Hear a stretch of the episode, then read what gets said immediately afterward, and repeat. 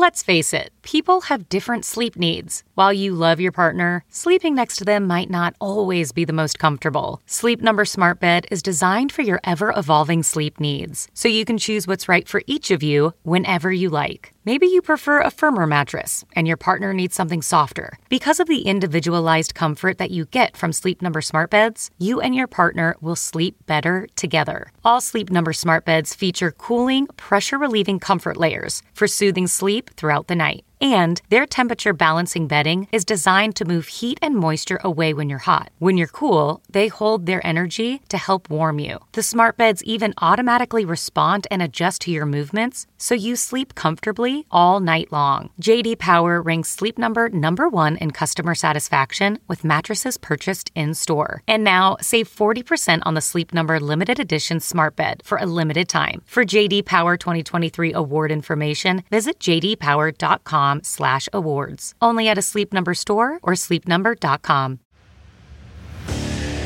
What makes a life a good one? Is it the adventure you have? Or the friends you find along the way? Maybe it's pursuing your passion while striving to protect, defend, and save what you believe in every single day.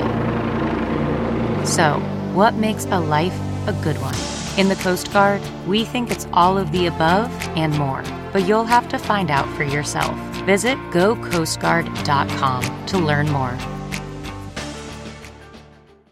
CarMax is putting peace of mind back in car shopping by putting you in the driver's seat to find a ride that's right for you. Because at CarMax, we believe you shouldn't just settle for a car, you should love your car. That's why every car we sell is CarMax certified quality so you can be sure with upfront pricing that's the same for every customer. So don't settle. Find love at first drive and start shopping now at CarMax.com. CarMax, the way car buying should be. Welcome to episode 436 with my guest, Christina Howard. Uh, I'm Paul Gilmartin. This is the Mental Illness Happy Hour, a place for honesty about all the battles in our heads, from medically diagnosed conditions, past traumas, and sexual dysfunction to everyday compulsive negative thinking. This show's not meant to be a substitute for professional mental counseling. I'm not a therapist. It's not a doctor's office. It's more like a waiting room that doesn't suck. Uh, the website and the social media handles for this show are MentalPod. So mentalpod.com and at mentalpod. Um, the raffle for the Jordan Reed Big Activity Book for Anxious People workbook. Uh, as I mentioned, I have two of them signed by her. And it was uh, open to uh, Patreon donors, uh, donating at the $5 or above level. And uh, the number that I chose was 454 and the two closest guesses were uh, Patreon donors Jenna, uh, she doesn't provide a last name, and then uh, she chose 456, and Angela Martirana, uh, she chose 449. So I'll be contacting you guys, getting an address from you, and sending those workbooks uh, out. Um, had a weird last couple of days. I ate a lot of carbs over the weekend. And I don't know if that's what depressed me. Uh, I was, it was waffles, it was pasta, it was biscuits. And it's so funny how you feel so great when you eat carbs and then the sugar crash. And then I had pasta again. Was it Monday night? And I felt so shaky and sad and there was no one particular thing, but it was, I wouldn't say it went as far as like suicidal depression, but it was, oh, I did, uh, I was not happy to be awake and living in the world. So, uh, I think that's where some recovery kicked in and I, and I just went to bed early. I went and, and laid down and that's where it's nice too to have, to have Gracie. Um, we just cuddled in bed and uh, oh, I must have kissed her for two hours. Gracie's my parole officer, and we have a unique relationship. uh, she was sentenced to uh, 200 hours of community service. And I don't know how that, it was a weird court case. Don't ask me to go into details. Um, but uh, I flew up to Sacramento uh, to do a MC a mental health rally on the Capitol steps. And I, I, I love doing the event, but I hate traveling. There's just something about being in hotel rooms. I don't know if it reminds me of the loneliness of being on the road for 25 years, being a stand-up, but I, it's, I can't get any work done when, when I'm in hotels and uh, all I want to do is sleep or get on a plane and, and get home. And one of the things that I've learned in all my years of therapy and support groups and et cetera, et cetera, is to try to get out of the future tripping, to try to get out of stressing out about, uh, you know, what do the next four hours hold? Am I going to fail? Am I going to be overwhelmed? You know, is it going to rain? Will I find parking? Will I miss my flight? And to just try to be present. Just try to be in the moment and look around and see if I can find anything beautiful or peaceful or just, just be present. And so there was a break in the event, uh, a, a lunch break, and it was starting to, to turn sunny out. And it was, the weather was beautiful. It was like in the 70s, and I'm, the event was, uh, at the, uh, the Capitol, and there's this big park. And so I decided, well, I need some exercise, because I also hadn't exercised in, uh, probably four days. It was like the perfect storm of shit you're not supposed to do when you, you battle depression and anxiety. And I was, uh, I thought, oh, I'm just gonna take a walk and just be present. Just feel the sun on my face. And I almost immediately started feeling better. And I just started observing the people. And I don't know, there's just something about it. And it's interesting too, when, when I'm out and about and I'm just noticing people and trees and the sun and the architecture of a city, I, it, it's so easy to be present once I give myself over to that. I, I enjoy people watching. A guy passed me with a, with a dog and he was that, I don't know if you've ever noticed this, but there is a particular guy and dog combination where the guy has the big beard, not the hipster big beard, but the leave me alone, I'm on the fringes of society big beard uh, and, and his dog always looks like there, there's a story to that, to that. There's a story to that dog and that guy. And I don't know what the guy's name is, but it just seems like it should be Otis. And his dog should also be named Otis. And then I just found myself wondering, what, what's his life like? Is he, is he who I imagine him to be? Uh, Maybe he's super nice. Probably is. And there I am assigning some drifter quality to him and his dog. Uh, anyway.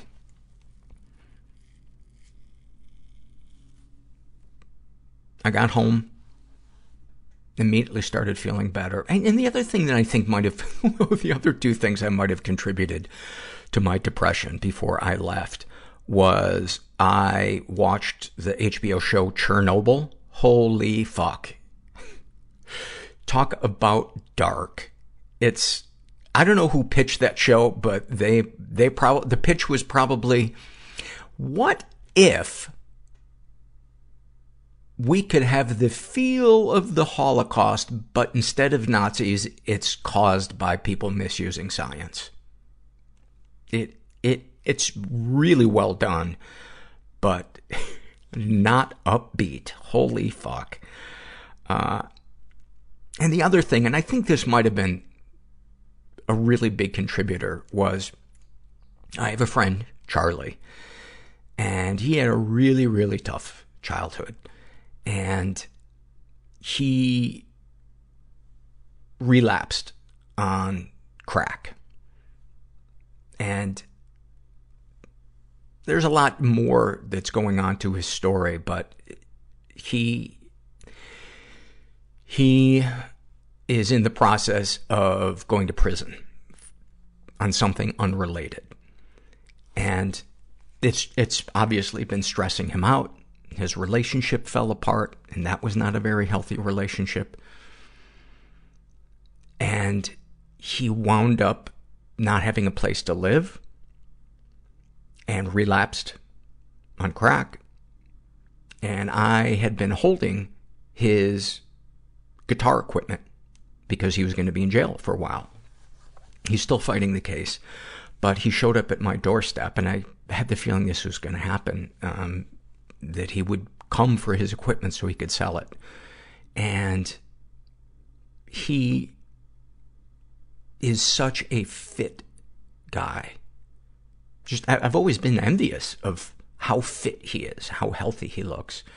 And in the course of a week, he must have lost 20 pounds and looked exhausted and had such shame in his eyes.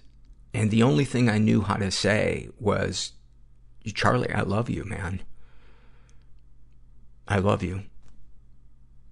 You know that I can't help you out with money. You know that I can't have you here while, while you're actively using. But just know that none of this changes how I feel about you. I love you.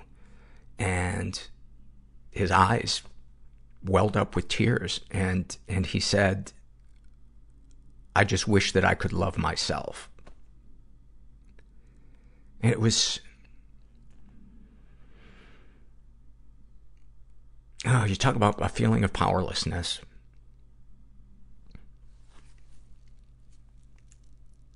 Mm. God, there's some days I just hate addiction so much. So, so much. So I'm, I'm rooting for him. I'm rooting for him. He's been through, he's been through worse. And he, deep down, is such a sweet, sweet guy.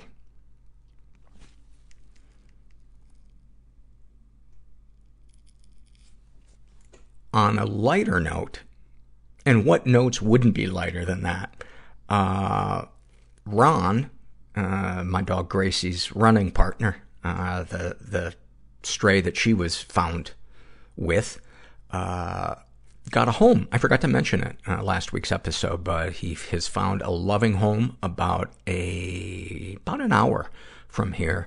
And I've been in touch. Uh, he's been renamed Giuseppe and, uh, his new owner would like to get him and Gracie together to play. So I'm super excited to see them back together. Um, and I'm still just so loving having, having Gracie. The other night, I, I was sleeping and I'm sleeping on my side. So I'm sleeping on my left arm.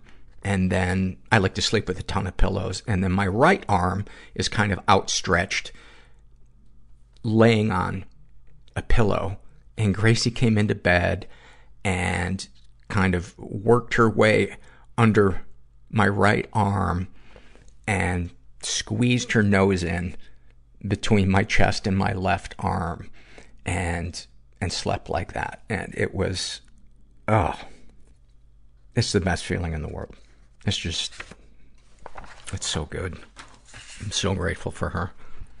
I'm going to read a couple surveys before we get to the interview with uh, Christina. Uh, and this is not the Christina, uh, my girlfriend Christina. This is a different Christina. This is a happy moment filled out by a woman who calls herself My Skin Doesn't Fit. And she writes, after close to a year and a half of probably the most debilitating bout of depression, which ensued a lifestyle of compulsive eating and complete lack of exercise, I finally, on a whim, went to a yoga class tonight! Exclamation point. No promises or commitments, but there's a flicker of self-love and hope that maybe at some point I can go back to normal. Hey, I didn't spend the whole evening in bed. I moved my body a bit, and it wasn't even so scary. I love that because you know, as I say often, so much of recovery is just taking that first baby step. And then we get a little, and you hear Gracie outside, we get, um, we get some, some momentum. This is an awful moment filled out by, uh, a woman who calls herself one of many. Uh, and she's a teenager. Uh, she's mm, 18 or 19. And her awfulsome moment, she writes, I've been listening to the podcast a lot in Kenya. One evening, as I'm waiting for water to boil, my friend's mom asks me if I'm listening to the radio. Painfully impaired by the limited language at my disposal, I tell her it's a place where people talk about, quote, diseases of the brain. She is shocked that there are such phenomenons, to which I start trying to explain the general concept of mental and emotional health. She lets me talk for a while until I make the point that, despite being privileged, many people in the West have mental issues due to stress, isolation, etc. At this, her eyes light up and she gives a serious, energetic nod. So that's why, and I've seen this on TV, white people spend the whole day running around killing one another.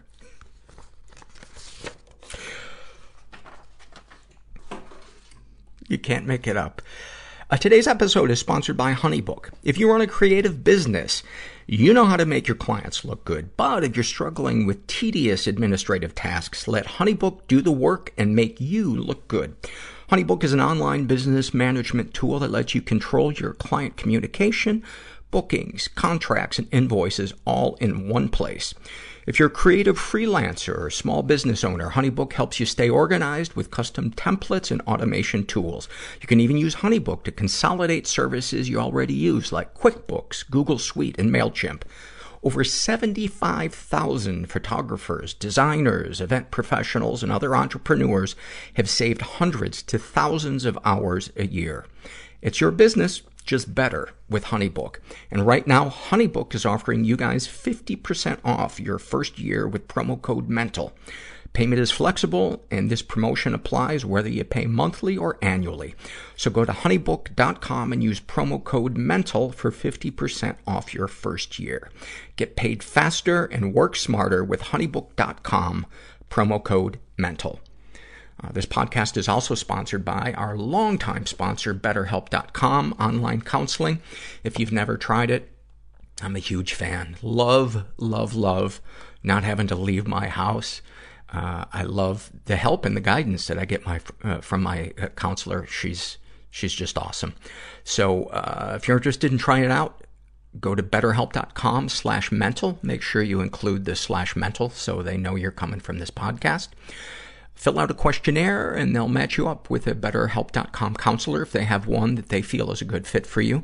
And then you can experience a free week of counseling to see if online counseling is right for you. And you need to be over 18.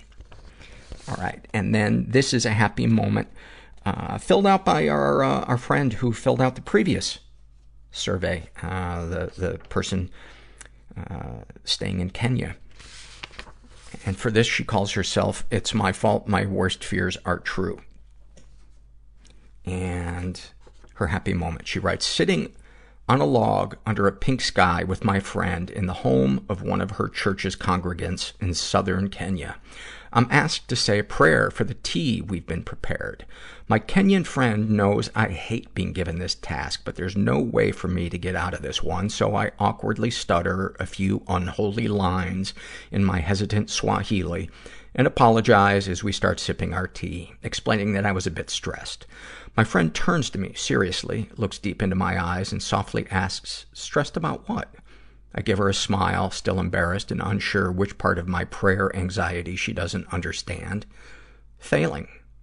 Failing what? she asks next. And now I'm almost laughing. The prayer. It's at this that I too notice the tears in my eyes.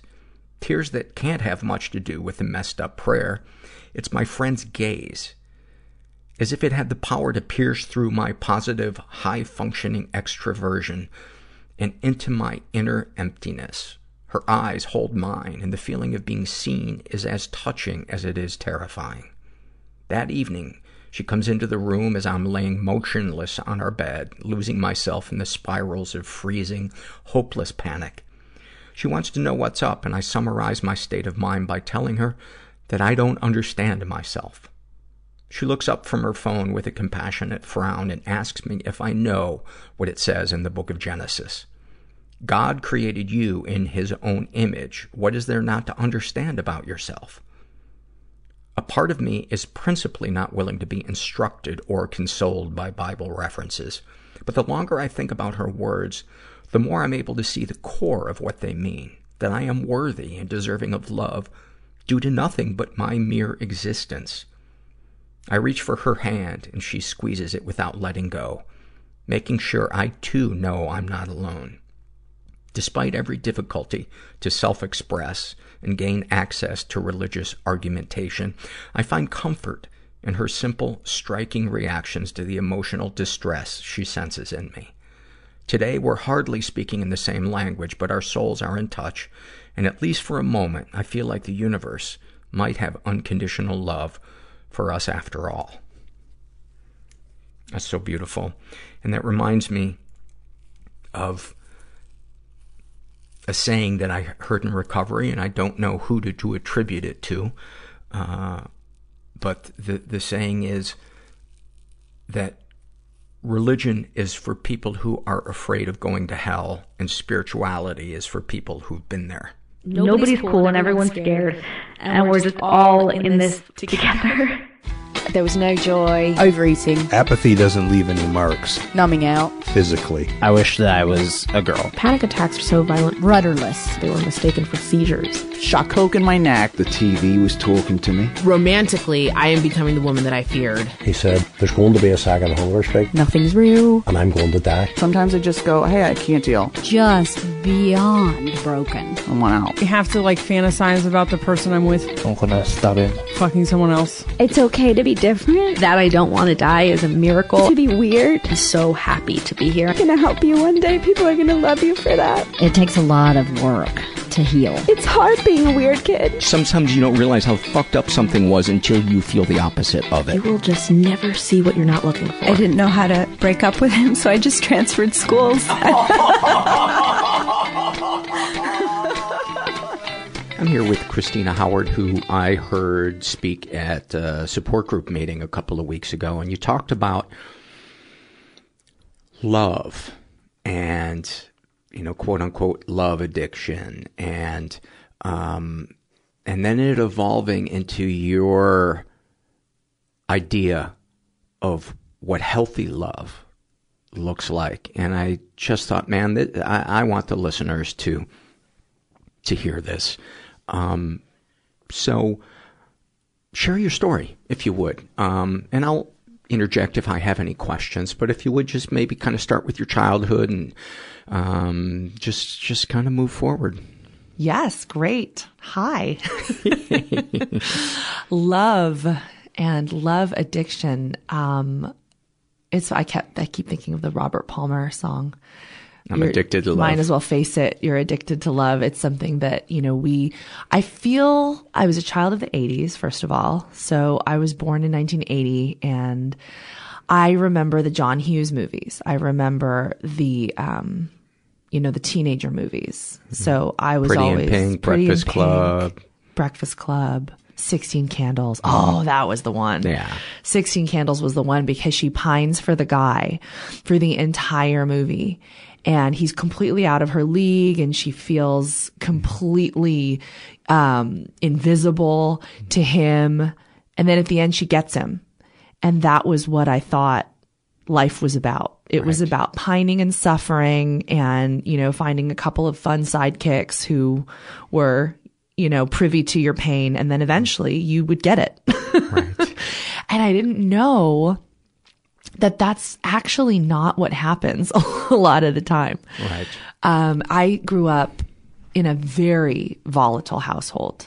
That was a huge uh, awakening for me was to realize that that was volatile. That Did that you know was, it was volatile at the time? No, I didn't know enough to know that, you know, I mean, obviously it wasn't like on television. It wasn't a sitcom family. Mm-hmm. But um I you know what I do remember? I do remember when Roseanne came out.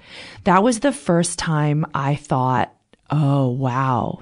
This is that's my you know, I didn't mm-hmm. it's weird. I didn't live in the Midwest. It wasn't like Chicago. I actually grew up in a very cosmopolitan environment. My parents were my father was a government official. He was working in DC. He was working in San Francisco, back mm-hmm. and forth. We had money, um, but the the quality of the conversations was always very base. Does that make sense? It, it, it wasn't about uh, emotion. No, Uh, it was just very. They, they, they were. Oh, puppy. Gracie. They were very. My parents were very um, vulgar in terms of Give, give, give me some language. snapshots. Like, for example, um, they would swear a lot. There was a lot of swear. We weren't a religious house. We I did not grow up with religion. I did not grow up with you know any um, type of community. We were very isolated. And my mom is Vietnamese.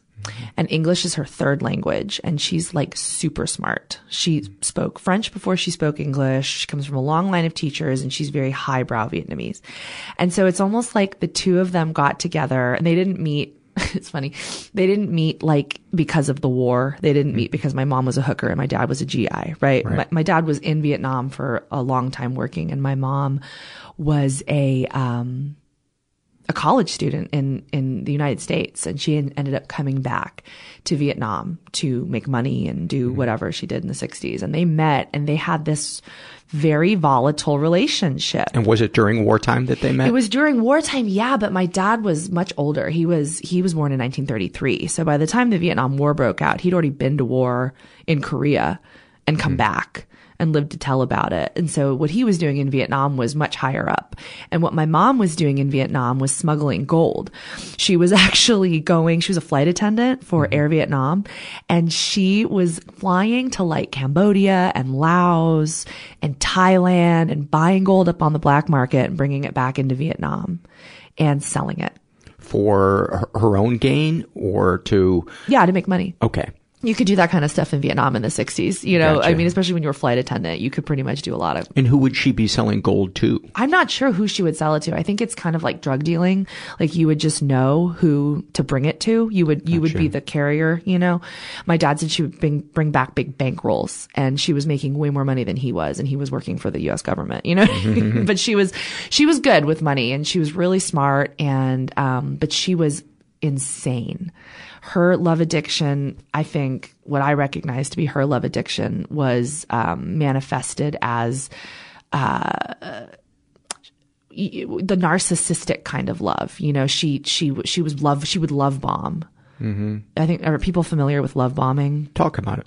I think love bombing is you meet someone and immediately you you bond and and there's a lot of um connection. There's a lot of immediate intense feelings and emotions and then you get you get enmeshed with a person And and there's a high. there's a too. high. There's a sense of, oh my gosh, I know you. I've known you forever. We're perfect for each other. You know, There's she- kind of no boundaries. no boundaries. No she and my dad were, right. yeah, yeah, yeah. And she and my dad were that, you know, she really, she just kind of claws into you. Mm-hmm. And my father was extremely avoidant, very emotionally unavailable, but Which was catnip to her, I'm sure. Exactly. Very charming. He's very charming, good looking, you know, he's passed now, but looking at pictures of him, you know, he was tall and he was very strong and smoked cigarettes and, you know, was, had that kind of 1960s Out of a John Le Carre novel. Sam Spade, you know. so yeah, I think the two of them, I think the two of them had a very trauma bonding type relationship where she was from a messed up background and he was from a messed up background and they met in a war torn country in the midst of, you know, a lot of high emotions and high anxiety and people like that thrive in chaos. Yeah. And they raised me to thrive in chaos because when they got mad at each other, it was epic. It was screaming, cussing, you know, swearing, accusations. I just hearing stuff about their marriage that I didn't really need to hear about. No boundaries between None. the kids. And Didn't even notice that the kid was there. Like Yeah. there was no kid in the room. They were not talking like there was a kid in the room. Right. Nowadays I have friends that are parents and they're so conscious about what their kids were hearing. And the only Plus, thing, the kids have got their nose in the phones, so they're they got the parent tuned out anyway. Yeah. yeah. And yeah, they, I just think it's ironic that the only thing my mother was very conscious of me being shielded from was sex. Like, hmm. do not watch anything graphic, no sexually explicit material, but violence, you can have all the violence. I could watch all of the violent movies with my dad, war movies, you know, um, Dirty Harry, um, And you're how old at this? I mean, since I was like six, seven, eight, nine. Oh my God! Like I was watching violence on television I remember The Godfather, watching the last scene of The Godfather where, you know, he murders all the, the heads of the families. And, Yeah. but, you know, there was not, if there was a sex scene on television, it was like, close your eyes, go in the other room. Isn't that amazing? Yeah. That, that, that we, it's okay to see people destroy each other, but Right. don't show them bring each other pleasure. Right. Right. So that, yeah, there was a lot of shame around that. And, and yet violence was something that I was very um, comfortable around. So I didn't know that it was inappropriate. I just knew that if you push people too far, they will snap. And that was a lot of my childhood was being brought up in a volatile house and that, you know, the fighting would be epic, but then at the end of the session, the screaming session, everyone would go to their corner. It would be silent for maybe weeks on end. Maybe they wouldn't speak to each other. Maybe I wouldn't be spoken to by my mother because I was always inadvertently somehow involved in her drama. Uh, maybe it was my dad wasn't hard enough on me for something that I had done. Maybe my dad was babying me too much and not raising me to be, you know, because Americans, to a Vietnamese culture, Americans according to my mother, were just spoiled rotten. Like Americans were entitled. Americans were, um, like a lot of what you hear about white entitlement and white oppression. It wasn't about white people in my family. It was just about Western culture as a whole. It wasn't Right. a racial thing. It was a cultural thing. Americans had everything. And Vietnam obviously was completely ripped apart at the seams. And so for her to raise a Vietnamese child, and I'm only half, but you know, I didn't know what that meant. Am I am I Vietnamese? Am I am I Caucasian? Am I American? Like what who am I? But I wanted to be what she wanted me to be, which was respectful and aware and obedient, you know, a good kid. And be able to throw a good punch. Well, yeah, definitely be able to stand up for myself because she taught me that the world was going to basically take everything from me if I wasn't careful. Constantly look over my shoulder, constantly be aware. And, um, yeah, everyone's out to get you except mommy and daddy. Mommy and daddy will be the only ones to protect you. Who ironically are some of the most unsafe people in your life at that, at that point. very unsafe. Very, very, very unsafe. And so I, as an only child, I kept that in and I didn't talk about it to teachers. I didn't, I didn't even speak about some of the violence that I had witnessed in my house until I, Physical violence. Physical violence. Yeah. Fighting, um, weapons.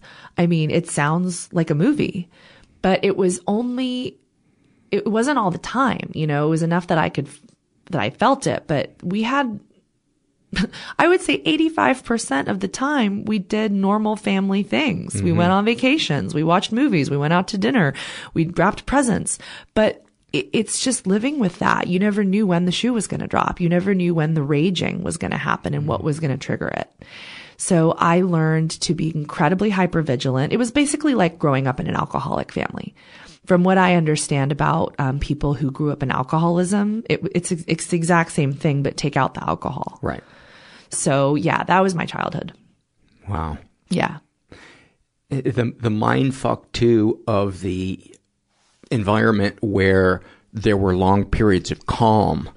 Uh, it's so easy to use that to minimize what, what we experienced. And if you think about it in a lot of ways, it's like saying, uh, why am I making a big deal about getting stabbed 364 days a year? I didn't get stabbed. Right. So why, why am I making such a big deal? Well, and when you're steeped in that culture and you're steeped in that as this is just the way it is, and every now and then mommy gets mad.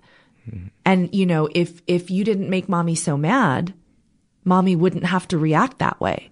So there was always this onus that I was taking upon myself as a child. Like, man, I wish I hadn't You're responsible for other people's up. feelings and happiness. 100%. Not only their feelings and their unhappiness, but I am responsible for the chaos because if all I, all I had to do was just do what I was told. To be perfect. Right. right. So I didn't How could that set you up for, for what, right? difficulties? That's why I relate to people that grew up in really restrictive religious households because I didn't, and that's the thing, I didn't have religion. I didn't have the God thing. It was just mommy and daddy were God. You know, do what we say to do because we are the rule. Yes. And there was also no, healthy example of reconciliation. Right. With you. It was the, it was the silent treatment because couples, parents are going to disagree. They're going to make mistakes in front of kids. But for me, the really, really important thing is how they come back together and that there they can model right. for kids that people make mistakes, but it's how they clean them up. Right. And how they take ownership of them that matters. Yeah. Yeah, there was none of that. There was uh, usually long periods of silence, long periods of tension, and then eventually, mommy and daddy would be talking again, and mm. it would because they are they were very close. They they were married for fifty years, and they had this lovely friendship. You know, I mean, I know when I talk about the bad, it paints a very, very drastic kind of epic picture, but that's not the whole story. You know, the whole story, and that's what I think messes with love addicts so badly when we've been raised in that is that it's not the whole story. It's not. It's, it's only the bad stuff and the good stuff is so good. Yeah. And they were really good friends. I mean, it's intense. It's exciting. Yeah. Yeah. And, and, and, and they trusted each other and they did have each other's backs. You know, what they really needed was some frickin' therapy. Yeah. Some tools to some communicate. Tools, some kind of moral compassing that held them accountable, not just to the morals that they believed were appropriate, but the morals that they might not be comfortable adhering to. Mm-hmm. That's the thing with moral compassing and morality. You know, it's not always convenient no. to to consider other people in the room.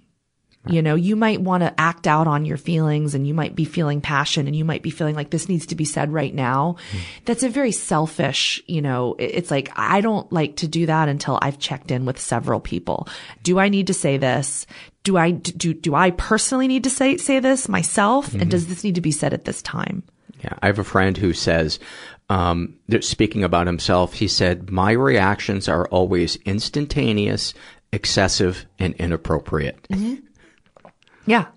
That's pretty much, you know, and I, you know, I don't know if that's because of my background or if it's because I am an alcoholic.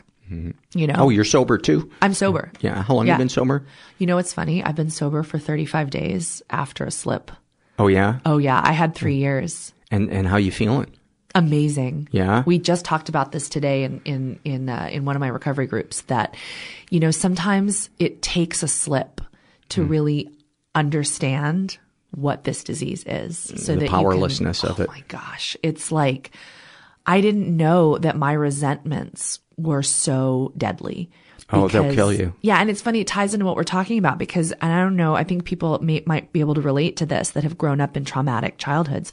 You disassociate way before you get drugs or alcohol. Oh yeah, yeah. You so don't need true. pot or alcohol when you're seven. Oh yeah, you you are locked into fantasy and yeah just going someplace else. Your body can't leave, but your mind can. You just go to your room and close yeah. the door and there's no lock on the door. But you mm. know what? For now, I'll just close the door and I have my books and I have my television shows and I would just wait it out, man. I would just wait it out. And eventually someone would come knocking on my door and telling me it was dinner time and nobody mm. would address whatever had happened. Mm. It would just be like, all right, well, let's, and then I would just shove food in my mouth.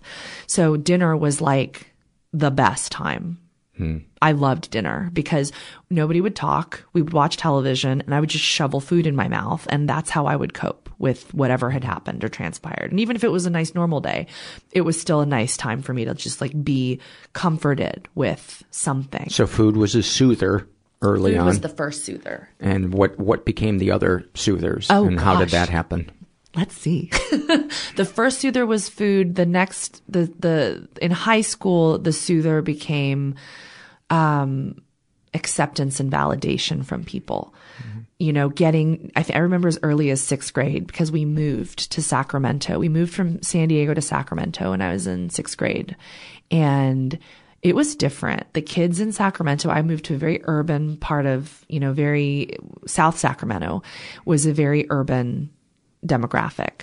And it was because we didn't have the money anymore to sustain the lifestyle that I had been bred in. I had been like raised and bred in upper middle class, East Coast suburb of DC. Then we moved to um, San Francisco, and my, that's when my dad was working a lot. San Francisco, very upper crust, very white bread, right around the Presidio. Like that was, you know, the flat that we were renting, and then back to DC, and then ha- Hawaii. We moved to Hawaii when my uh, my dad retired and I lived in Honolulu. So I was like, my background was very cosmopolitan, very well traveled. And then it like, you know, it all hit the fan. I don't know. People just bottom out. My parents financially bottomed out and we couldn't, she couldn't get a job, my mom. And so we ended up moving up to Sacramento because there was opportunities up in Sacramento for education. She could get a job there more easily. But we didn't know my mom didn't know where the next paycheck was going to come. My dad was getting a pretty nice um, retirement from the government. He'd been in for decades, but we were just sort of like destitute in in in their, you know, interpretation. Mm-hmm. Because you know, it's like everybody, it's all subjective. You know, Right. when when I had a woman that was talking to me on the phone, just like freaking out because her husband's only making thirteen hundred and fifty dollars a week right now, and you know, like as a server, as as a restaurant server, which is what I still do, that's like a lot of money. But you don't know until you're in that person's shoes. Like she's Right. got a house to worry about, she's got kids, she's got bills, she's got, you know, it's all relative. So Right. it's really hard to do the compare and despair thing because you just don't know what that person's dealing with. Right. So for my mom, not knowing like how she was going to pay for groceries and knowing she had savings and bonds, but like there's no mm-hmm. income coming in. So we moved to Sacramento so she could try to get some income. Was your was your dad blowing money on on on things? No, it just wasn't all. a big pension. It just was only enough to pay the mortgage on the house. That's always what I was told. Yeah, for for the career that he had, that that I don't know that I, that, that sounds puzzling uh, to me. Was he, he wasn't like a gambler or They weren't gamblers. No, I mean, they would go to Vegas every now and then and they would spend Right. large sums of money. But no, it wasn't, I'm not sure what exactly. I think just because of the recession, Mm-hmm. you know, in the late 80s. And, um, I think just that it was, he was just not willing to work after he retired. Gotcha. And my mom was used to coming from, he worked and worked a lot and she didn't have to have a job. And now they're, they're just juggling. They're basically doing what me and my husband do now, which is double income. We figure it out. We kind of go month to month. We have some small savings, but not a lot. Something major happens. We're kind of screwed.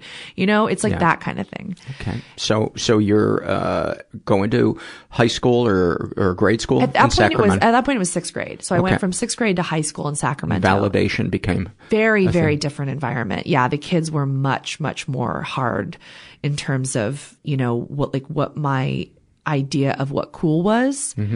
Um, it was just a more urban lifestyle. So basically you were looked up people were it wasn't like about jocks and cheerleaders. It was about like who could fight. If you if you got jumped could you fight? Because kids got jumped a lot and jumped um, into gangs or just jumped for just jumped money? on the playground just jumped gotcha. like that was something that would happen like so and so got jumped because kids were violent there was a lot of you know there was a lot of single family homes there was a lot of um drug use there was a lot of you know it was ghetto we lived like we Yeah. south sacramento's ghetto And did you get jumped?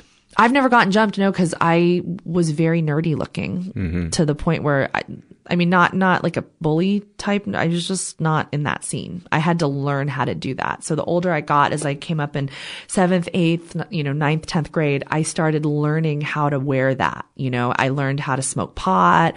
I learned how to, you know, roll joints and mm-hmm. drink malt liquor and smoke reds, Marlboro Reds, and it was very much putting that on Yeah. because I didn't come from that. I was very, very sheltered and very, you know, babied.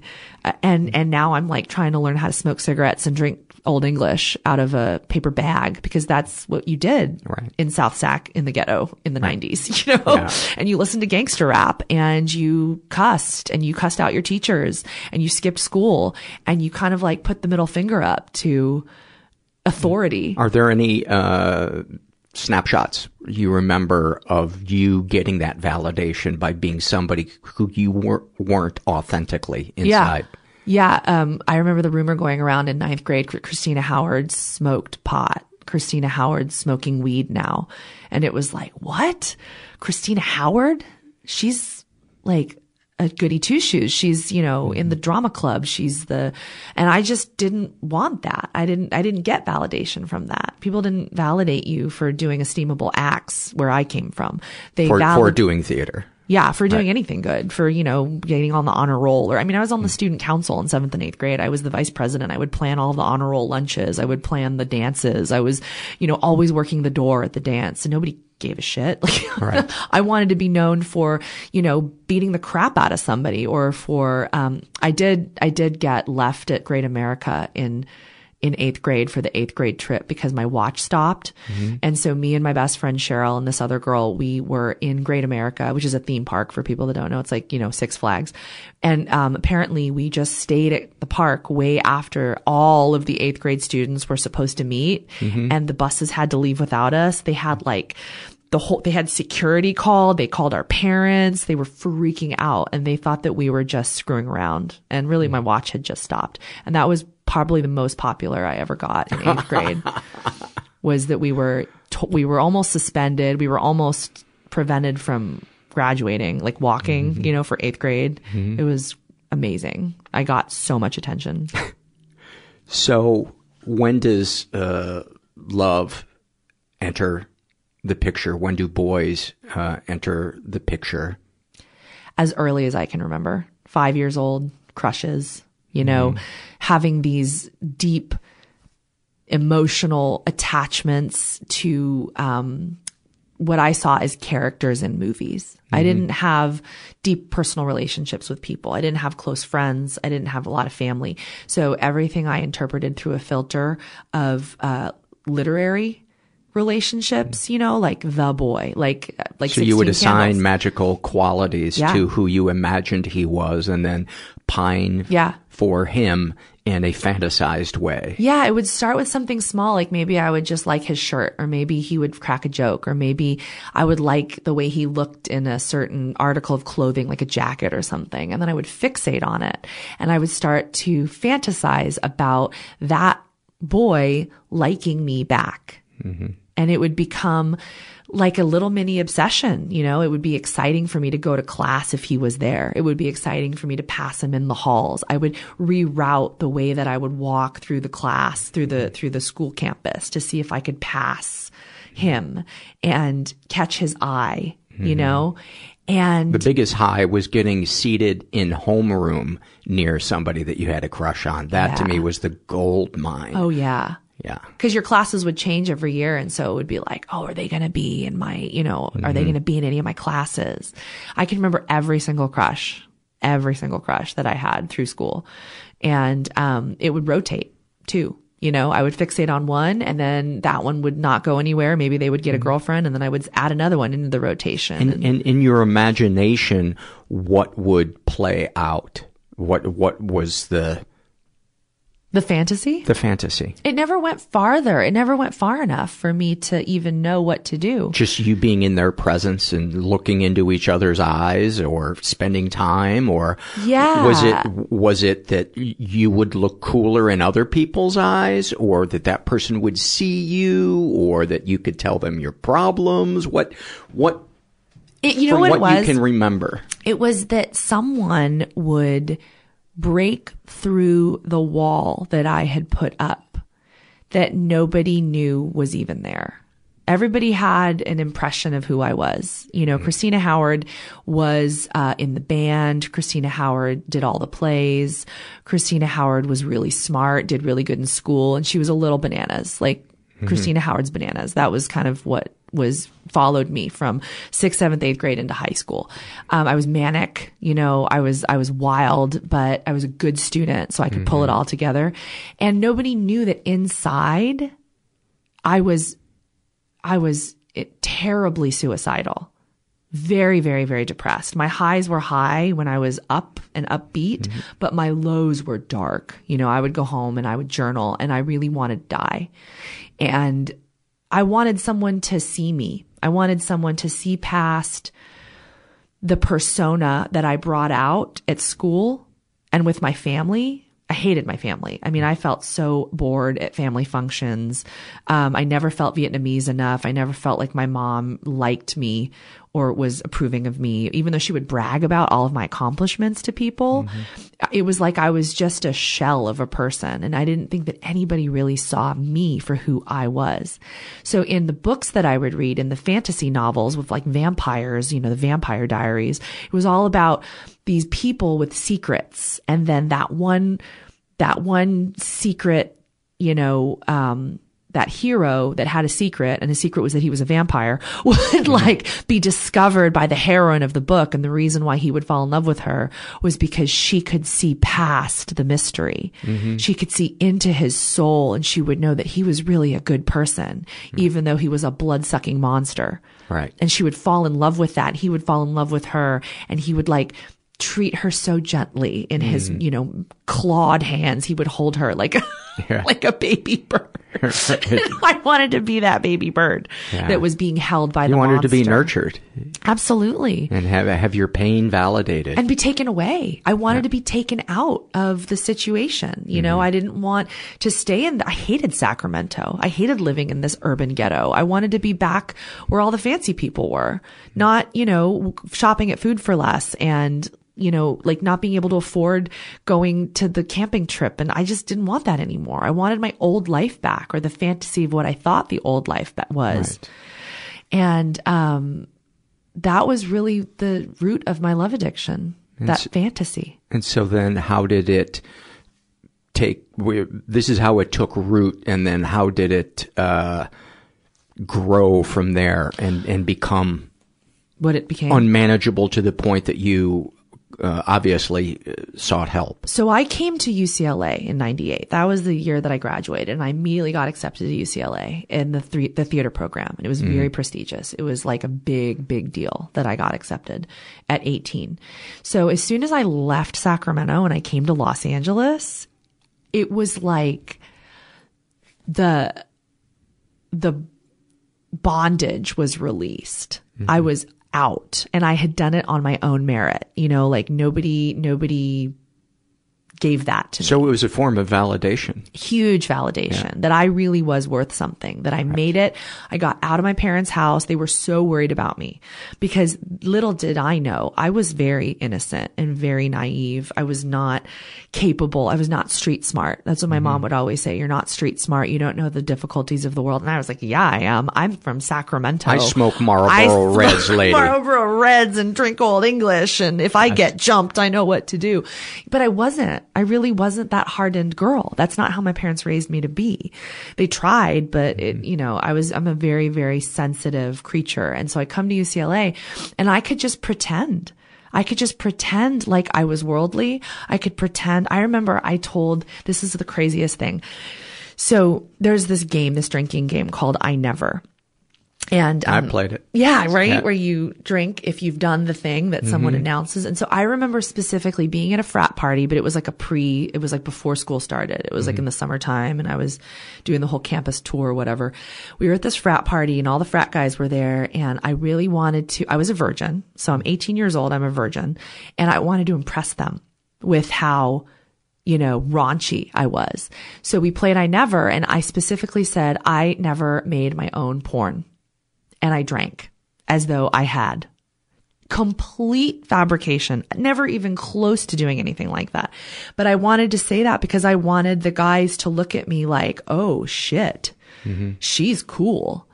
And that was just an old pattern of mine. Like, like where this, where this, you know, now it's like I'm so different. I've changed so much. But that's not what I thought was wanted of me. I thought I, I, thought people wanted me to be that girl. It's interesting how how kids don't really have a concept of the difference between immediate attention and lasting mm-hmm. attention, uh, and especially classically girls. Right. Oh my goodness. I had no idea. I was so naive. So the guys that were in my theater program that were at that party told everyone I had no idea until years later that that was what my reputation was, was mm. that they, that, that's the girl that like made the porn and she's, um, a freak. And she's from Sacramento and people that know Sacramento knew what school I went to thought that I was like, why was I not pregnant or a chola? That's literally what was said about me. Like, how's she from that high school and she's not pregnant or from, or, or like a Mexican, you know, gangster. Mm-hmm. and, and so I, I was able to overcome that obviously because that's not who I am. I mean, as soon as you meet me and you hang out with me, you know that like, oh, that's not who you are. You're totally not that. So I also kind of got off on that a lot about being sort of a chameleon and fitting mm-hmm. into whatever group I could fit into. And when I finally fell in love for the first time, which was when I was like 18 or 19, it was very short lived. It was a relationship where I met this adorable, sweet guy, just a year older, probably just about to turn 21. And I fell madly in love with him because we did have that connection. It was mm-hmm. real. You know, at 18, 19, that was real at that point. And, um, I turned right around and I made the choice to have sex with two friends who I think were gay. I'm pretty sure they're both gay and we did like a we did like a threesome but it was it wasn't intimate it was like a joke almost like we got drunk and we had sex and i did it on purpose Be, this was with the, the, the boyfriend no the boyfriend wasn't even involved we had just fallen in love and I didn't wow. want to lose my virginity to him. Oh, okay. I was scared to lose my virginity to him because he would then have the power to destroy me. Mm. I didn't want to give my virginity to someone that could destroy me. It made absolutely no sense.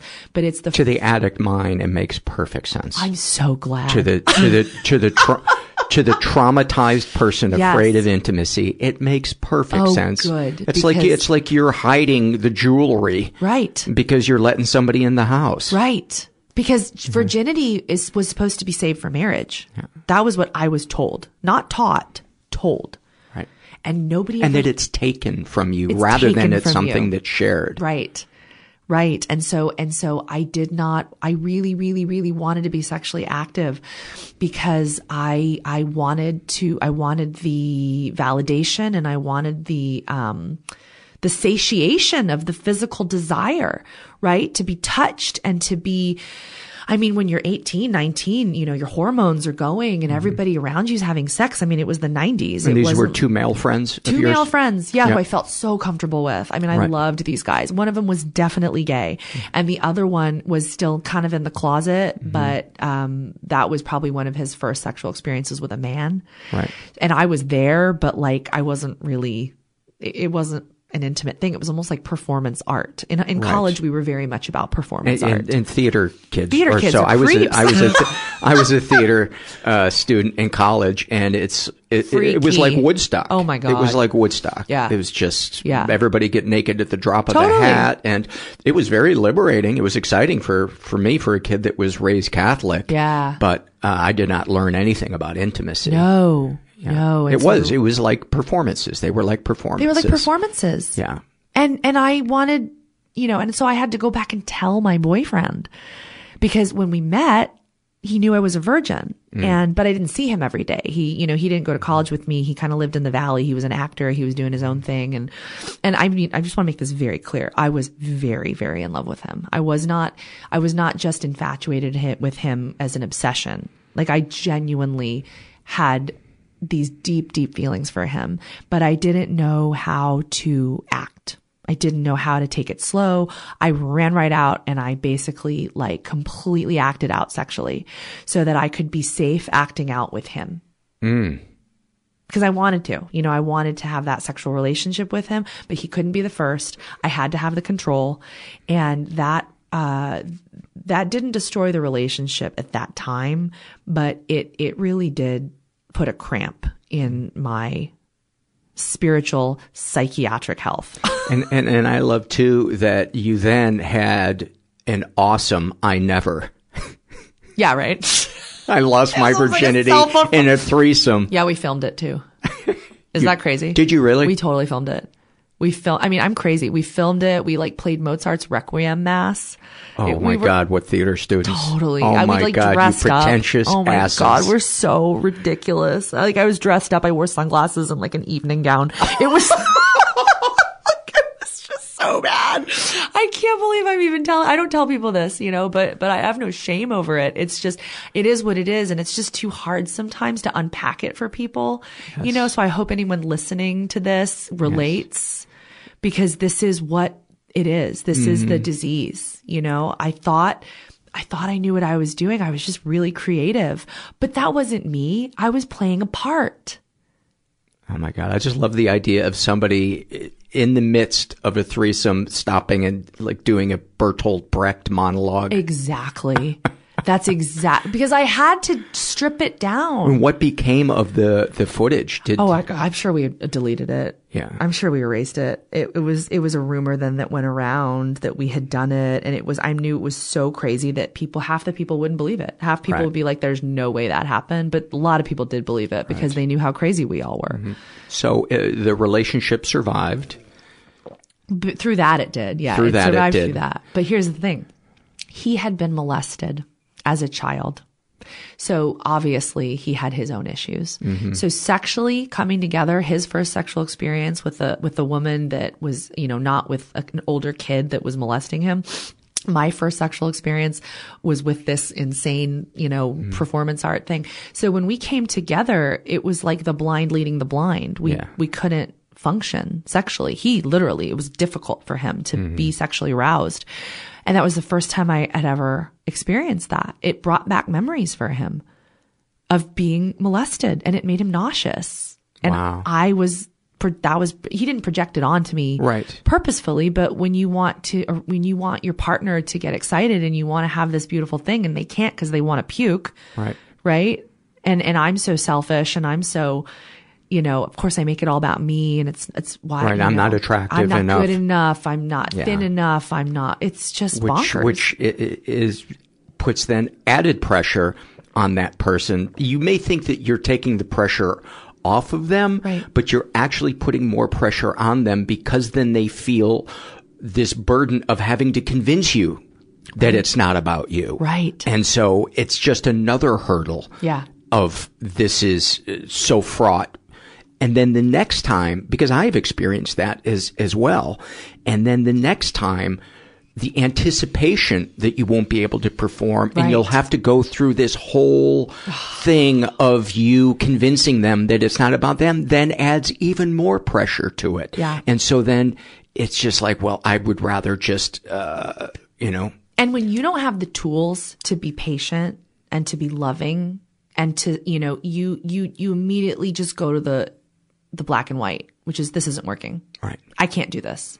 Or to take baby steps to just say, hey, you know, we're not going to take our clothes off. Yeah. Let's just watch a, a, movie tonight and kiss. Right. And then maybe the next time we get together. But see, we were both so stoned.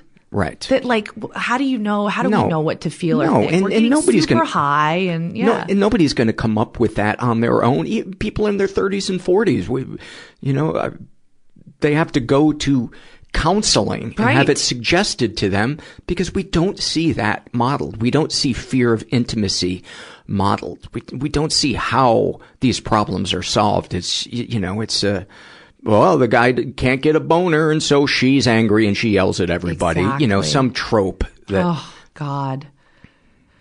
It's just such a shame, you know, that we're not taught this. Yeah. At an early age. We're taught the antithesis of this. We're taught to just sort of troubleshoot and we learn through watching other people, but nobody ever sits us down and, and, and really teaches us, um, about emotional sexual sobriety. Yeah. And about fear. Right. Fear around sex. Yeah. Fear is pervasive for most people through sex. Yeah. And it's never talked about.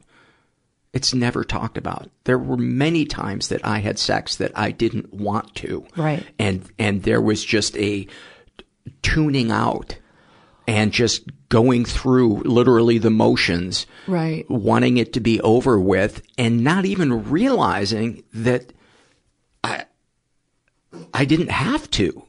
That yeah, that didn't make me a bad partner right, right. or no. The pressure is immense. The pressure is just insane. And drugs and alcohol is what I used to cope so that I could perform, so that I could keep going forward. And, and, and I thought mistakenly that if I just kept trying, if I just kept finding a new partner or doing it this way or doing it that way, you know, that I would eventually find the right fit. I would find the right person, the right situation, and it would just work out. And what was the fear that you needed to numb? Was there fear? It was, uh, it was the fear of being present. It was the fear of being present. Because now that I'm married, now that I have someone in my life that uh, is a husband, you know, not not someone that that I'm dating or that I'm seeing or that I'm, you know, living with. I mean, it really changed for me. Marriage really changed me. I feel like no matter what, he's there for me. And and that it's safe to it's let all the walls down. Completely safe. And it's, it's secured. Like, it's almost like, you know, when you don't know if you locked the door or not. Mm-hmm. Like, did I lock the door? It's like, I know the door's locked. I, mm-hmm. Even though divorce is always, you know, people get divorced, but that's not in our, that's just not in our uh, reality. We, we, right. we knew when we got married that this was going to be a life commitment. Mm-hmm. And, uh, I have to have that kind of safety yeah. because my addict mind will find an escape route. Mm-hmm. And so it's a very spiritual thing what I entered into. I, I entered into a decision that this was completely safe. How did you get to that place where you went from I can't be present because love is com- combustible yeah and chaotic. I had to find a higher power. I had to find a power greater than myself, that was greater than parental love, that was greater than lust and romantic love. And it's something that I think about that, you know, the Greeks have several words for love. It's not just love. It's, uh, they have eros, which is romantic love and lust. They have phileo, which is brotherly love mm-hmm. between friendships, and they have storge, which I don't remember. I have to Google it, but I thought love of stores. Yeah, yes, storks actually. Mm-hmm. Stor- no, was, I think it's love of children, but mm-hmm. I have to look it up. And they have um, the last one, which is agape, which is the spiritual love of God. Mm-hmm. And does that also include love of self? I don't know. Because I would think love of self, not in a narcissistic way, but in right. a um, uh, I, I, suppose in a spiritual way, because it, to believe in a higher power or a benevolent force in the universe, you know, be it conscious or not, um, there, in, in my opinion, there has to be kind of a connection between the two, but because where, where did we come from? Right. Even if you take it to an, uh, an atomic level. Right we came from somewhere, stardust, whatever. Right. But what created that stardust? And is there, where does love come from in the universe? And you know so it's like, I, I feel like it, it's a reflection. So when I, because you know how when you, it's like when you don't know the sound of your own voice, you mm-hmm. just, you speak it and you know you're speaking, but then you hear your voice reflected back at you and you're like, is that my voice? That right. feels so disembodied. Right. That's what I feel like love of my higher power is for me. When I'm in myself, I don't know what love is until it's reflected back at me.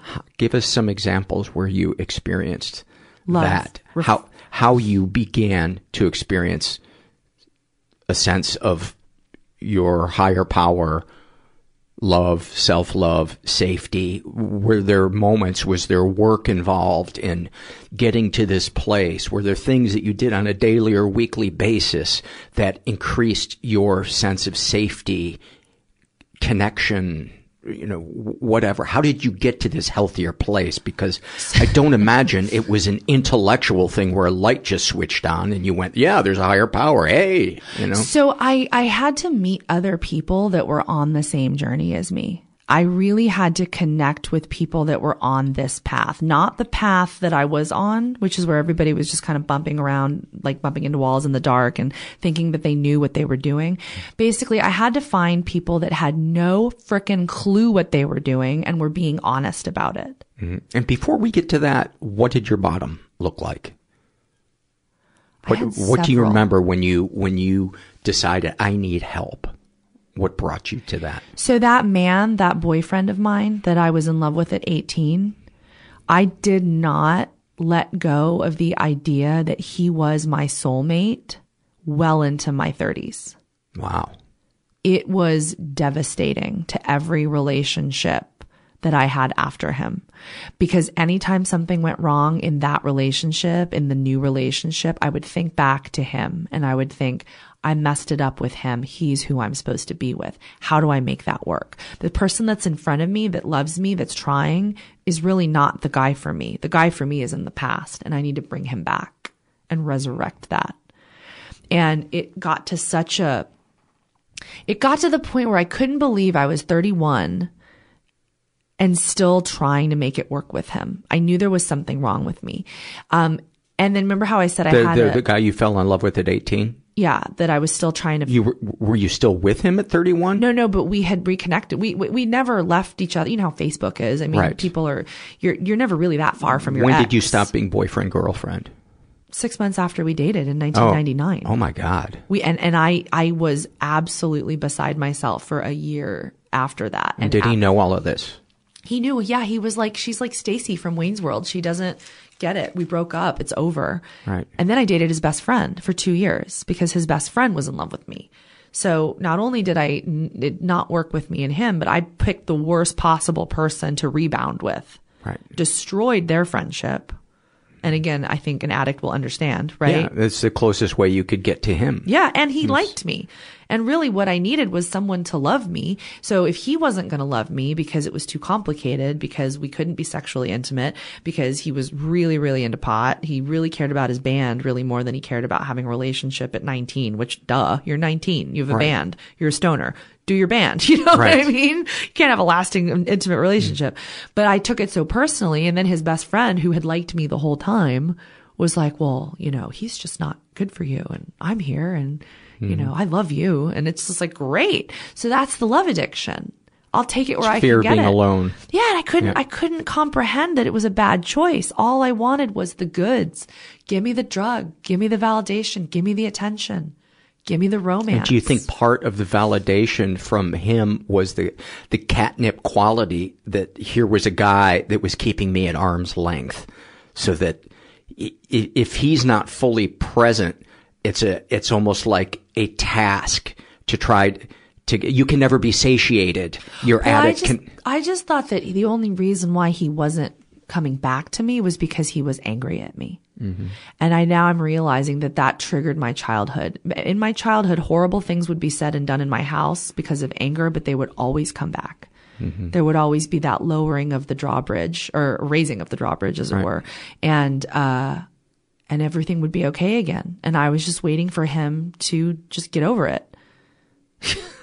like, hmm. no, this isn't broken ir- irreparably. We're going to get back together again. I mean, I know I'm fucking your best friend, but you know, like, But don't you? that's not real. You know, I'm doing that just to, because, you know, Right. And, and the, the belief is that the love addict is also a love avoidant because they fall in love with people who are love avoidants. Yeah. So it's safe to them because they know that person's not going to smother them, that there's a distance that feels safe to them and that's intoxicating. Yeah. And so I, I guess my question was, do you think that that is part of why it was so easy to stay in love with this guy was because he never really became present in a healthy sense. There was always one foot out the door with him and there wasn't the, the, the fear that, you know, he wasn't going to come into your metaphorical house and well, I believed he would. I, I am the love avoidant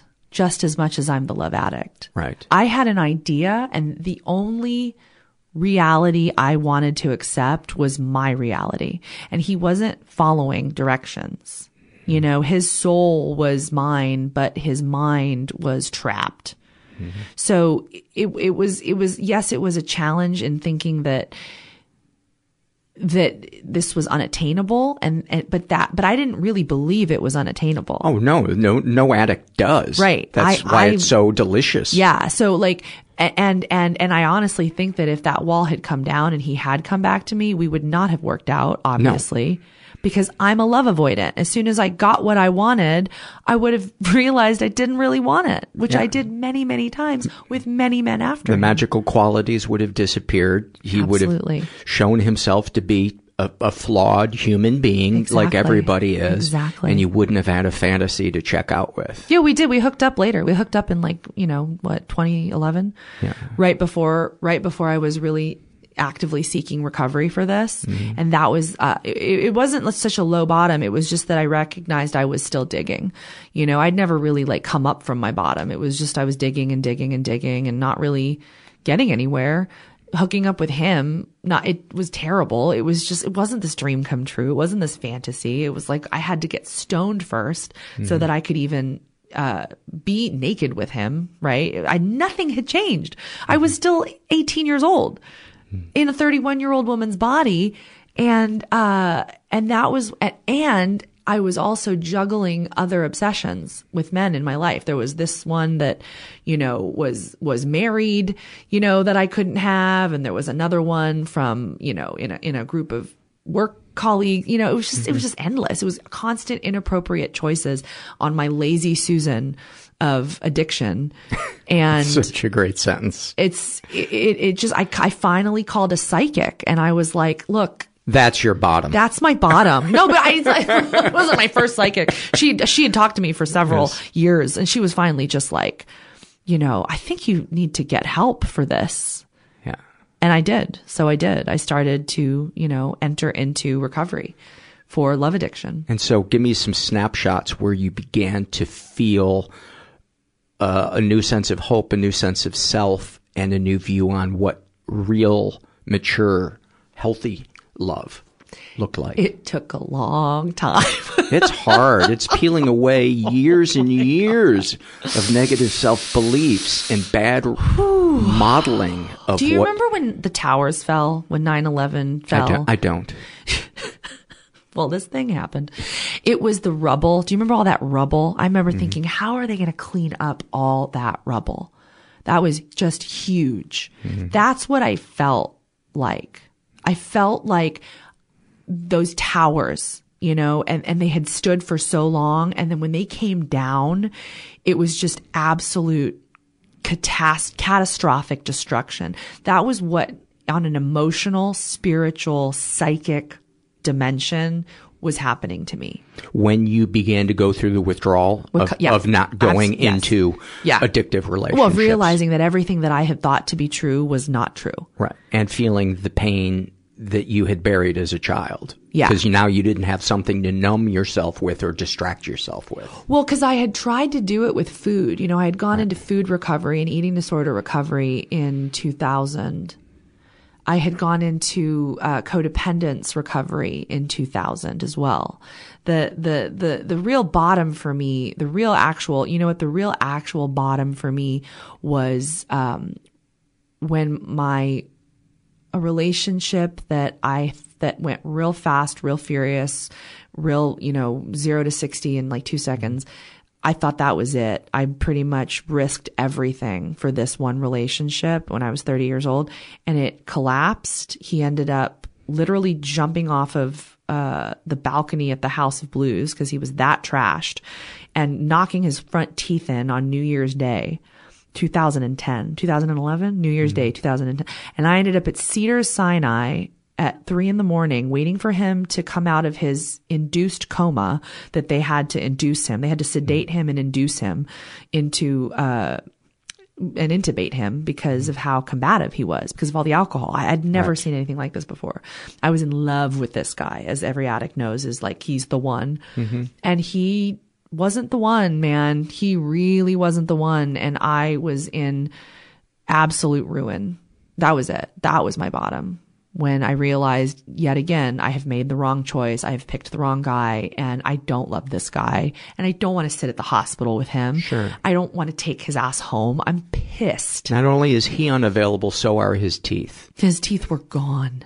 His front teeth or one of his teeth. It was like one tooth, but I remember sitting there, he was an actor. I remember sitting there with his manager at my kitchen table and just being like, I, like, this has happened so many times. And he was like, do you think maybe it's you? And I was like, yeah, that's how broken you have to be. Mm-hmm. Because so many people have come to me in the past with problems and issues and crying and this and that. And I've said that to them. Do you think maybe it's time to look at you and they're not broken enough and they get mad at me? Yeah. How dare you? It's not me. It's who do you think you're talking to? It's it, I came to you to, for advice, and right. you're telling me it's me, and it's like I came to you for the advice I wanted to hear. Exactly. Not uh, exactly. asking for help means being willing to accept whatever form it comes in. Yeah. Despite it being scary, and that that leap of faith when it does begin to take hold. Yeah is that for me was when I began to believe that there was something in the universe helping me. For you, give me some moments when you began to feel like you were moving in the right direction as, as after you got into recovery. Um, and any things, any exercises you did or routines you had that were helpful so I did the morning pages for years from the artist way. That was something that I that I used in my recovery pretty much obsessively. Every Journaling. single morning mm-hmm. I would get up and I would write for half an hour because it takes 10 minutes per page to write a college ruled piece of mm-hmm. binder paper and I would fill up notebooks. I mean, I did it for years.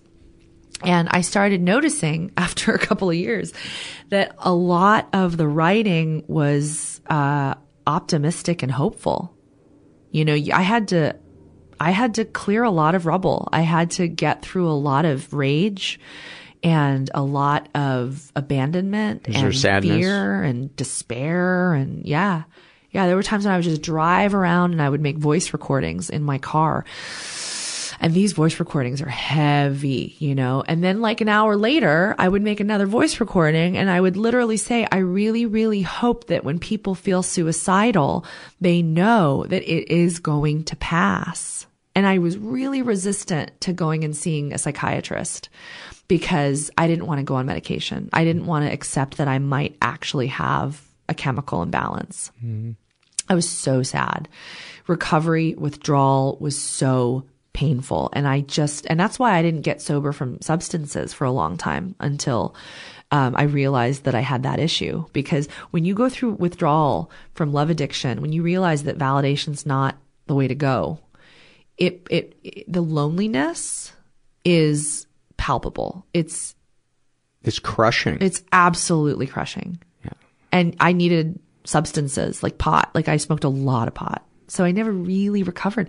I think a lot of the reason why my recovery in, um, in love and sex, you know, addiction, compulsive relationship pursuit was, it took so long was because I really wasn't willing to put down everything right.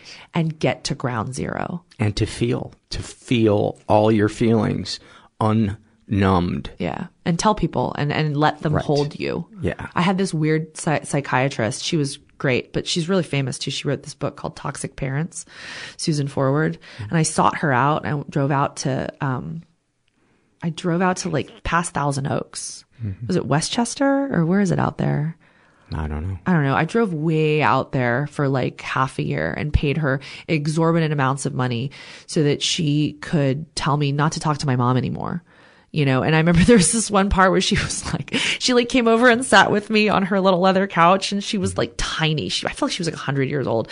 She was like, you need me to hold you right now? And I was like, I don't want this woman to touch me, but she came and perched down next to me. And I, I just like sort of sat awkwardly next to her and she kind of wrapped her bird like stick arms around me and just kind of lightly petted me. And I remember thinking, this is not comforting at all. This is so weird. Yeah.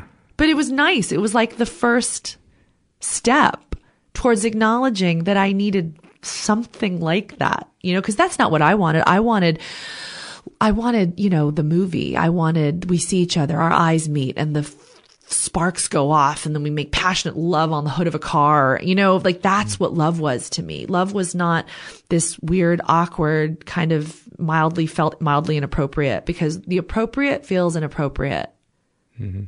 When you're unhealthy, when you're Oh, sick. that's such a great, that's such a great way of, of, of putting that. And, and we never think of love as possibly beginning with coffee after Right. a support group meeting with a half dozen people, two of whom annoy the fuck out of you. Mm-hmm. But for a lot of us, that's, that's how it starts. Yeah, it feels inappropriate to like start off slow and make friends with people that you're not comfortable with. You you don't want that. You want to see. You only want to pick who you want to pick Mm-hmm. because we're selfish, and we don't want to risk being mildly uncomfortable even for a second. and to begin to understand the difference between uncomfortable in moving towards health and uncomfortable in staying in toxicity and not listening to your body. Right. That is a hard thing to, to navigate that just takes time. Like, do you know how uncomfortable and inappropriate it felt for me to tell a man, I don't want you to pick me up from my house on our first date? I would like to meet you in a public place. Right. And I'd like to start with coffee or juice or tea.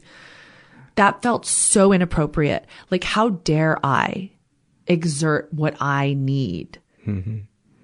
How, how dare I be ungrateful? You know what I mean? Or, or controlling or whatever. Or change just- the trope of what dating looks like. yeah. Yeah. And then I had to be honest because I remember one guy on my, one of my other sober dates, I, I dated soberly. It's what we call sober dating. I did some sober dating and I remember being like, can we start with coffee? And the man saying, I don't like coffee. How about cocktails at seven at night? And my first dates need to be very, very G rated, you know, like no cocktails, no sexy bars. I remember one first date I had before I was really sober. I was, I was su- supposedly soberly dating, but like my sober dating looked like, uh, Don Julio on the rocks at the peninsula at like 11 at night, you know? Right. with like a guy with a black Amex who was like down D to F. Yeah. that that was a sober date, but not. So my new sober dates after that, like were okay. Well, you don't want coffee, but here I just need to share with you that I don't feel comfortable going out at night just yet. You know, I get to be honest. I get to say. What about juice? Do you like juice? It doesn't have to be coffee if you don't like coffee, but it's got to be in the daytime. And you're giving that person an opportunity to reveal their character exactly. when you express your needs. And they and they do. People reveal their character Very when you- quickly. exactly. Uh, and you feel like you're in a in a good place to today with uh, your your husband and the ability to be present and intimate and um, give me a snapshot from from your life with your husband or a friend or some moment of love where you can look at it and say I've changed. Um, my husband is so right for me. Uh, he, he is quite possibly my favorite human being on the planet. And what he, what it looks like is it looks like we don't, we don't speak to each other in a way that's not loving. But when we're brutally honest with each other, I take time to ask, can we have a conversation about this? That's really what recovery looks like for me in this relationship.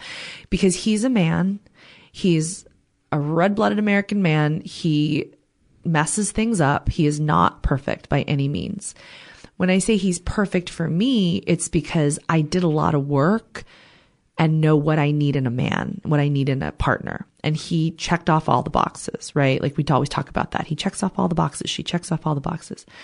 But when I get into my trauma zone where I'm afraid or he's done something that I don't like, you know, we need to talk about something. Like, okay, for example, he didn't work for a long time. He needed to get a job and he was doing a lot of not doing job searching. It, it wasn't I wasn't acting out in anger and saying to him, why aren't you doing this? It was, it was more like, Hey, when can we have a conversation about something that's a little sensitive and I'm a little scared to bring this up? Mm-hmm. And him saying, anytime, you know, cause like when you come to people with love, when you come to people in- vulnerability. in vulnerability, in sobriety, people are willing to help. Yeah. So he sat down and we talked and I said, I really want, you know, I really feel like I'll feel better if you were more proactive. Proactive. Yeah. And he got a job right away. I mean, he just, I think a lot of people don't realize how effective vulnerability is. That is a loving choice. People don't want it. They, they, they say they're in love. They say they love this person and then the person does something they don't like and they get mad, right? Yes.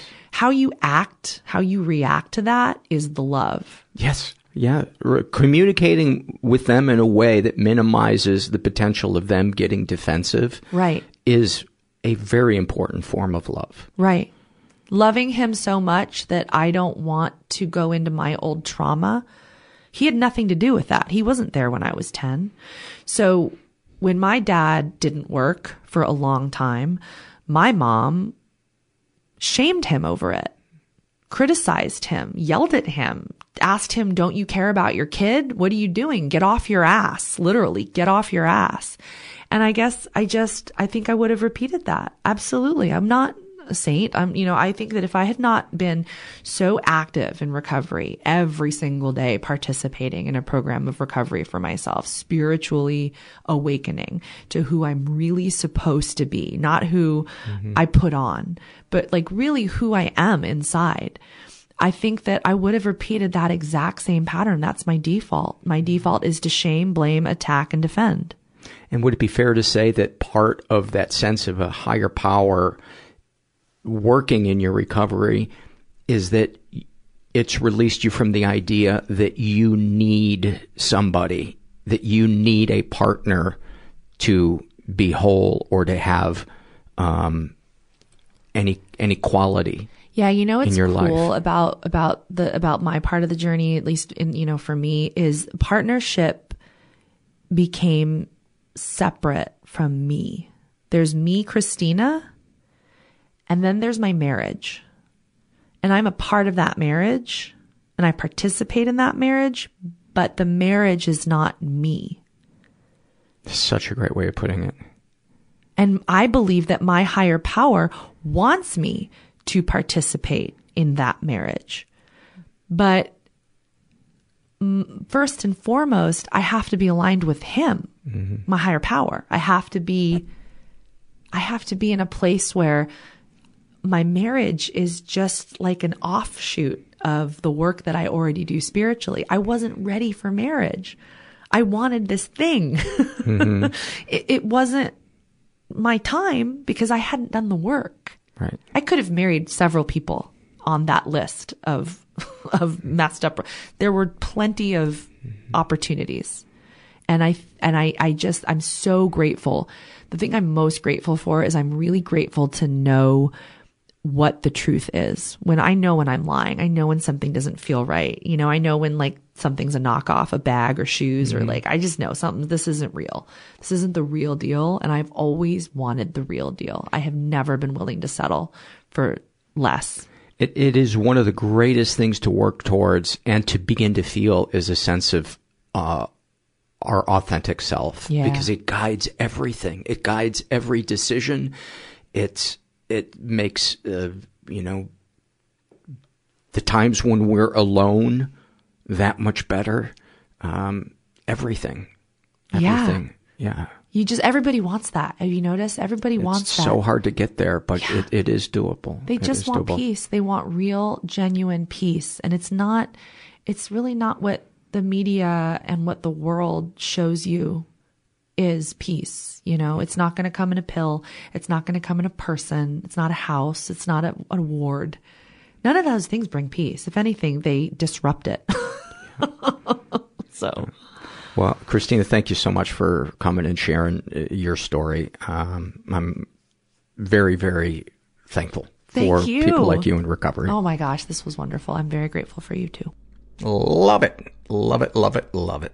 Uh, today's episode is sponsored by Varidesk. It's the world's leading standing desk solution, helping professionals maintain a healthy, active lifestyle in the office or at home. Varidesk converts any desk into a standing desk and is designed with durable, best-in-class materials that fit in any environment or workspace. With Varidesk, you can easily go from sitting to standing, increasing your productivity, focus, and collaboration. That way, you get more done and focus on the things that matter to you. Varidesk comes with a 30-day risk-free guarantee, and there's no assembly required. They also cover shipping both ways. If you don't love it, they'll pick it up.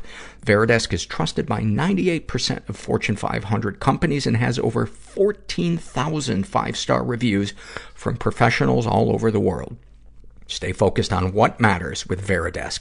To learn more about Varidesk standing desk solutions, visit varidesk.com slash work elevated. That's V-A-R-I-D-E-S-K dot com slash work elevated. Maximize your productivity at varidesk.com slash work elevated. Um, before we get to a couple of surveys, uh, I want to remind you guys that there are a couple of different ways to help support the podcast. You can be a monthly donor via Patreon or PayPal. If you do it through Patreon, though, then uh, I can give you occasional uh, freebies, bonus content, uh, enter into a raffle. Uh, I post pictures of Gracie and other stuff. Um, and there's ways to support the podcast non-financially. Um, it would mean a tremendous amount to me if you went to iTunes, wrote a nice review, gave us a good rating, uh, and especially subscribe. That's a huge way to help support the podcast is to be, just become a subscriber. Click that subscribe button. That increases our downloads and that helps attract more advertisers. This is a struggle in a sentence survey filled out by a woman who calls herself Myopic Thumb. And about her anxiety, she writes, I hate my hometown so much that the only reason I haven't killed myself is that I can't stand to be buried here. Oh, fuck. Oh my god. Uh, any comments to make the podcast better? Uh, can you have a listener who has lived within more than one culture or continent. I've lived among three vastly different ethnic groups and cultures, and I didn't manage to assimilate into any of them. It would be kind of comforting to know that there are other people like me. Thanks for the show, Paul. Um, we have done episodes. I don't know if they are still on the free feed or if they are in the back catalog, which is, is currently unavailable. But, you know, that kind of sparked an idea in my head, which is that, uh, I think what I'm going to do is occasionally put a link up to an episode that I think would be helpful to somebody inquiring like you are, uh, for Patreon donors. And I'm going to do it, uh, at the, starting at the $3 a month, uh, donation level. So, uh, there is an episode that I can think of. It's, it's between one of two, one of two episodes that I have, but I think it, it would fit what you're, uh, what you're looking for. And I wish I could have the whole back catalog, uh, up, but, uh, financial, there are financial considerations that, uh,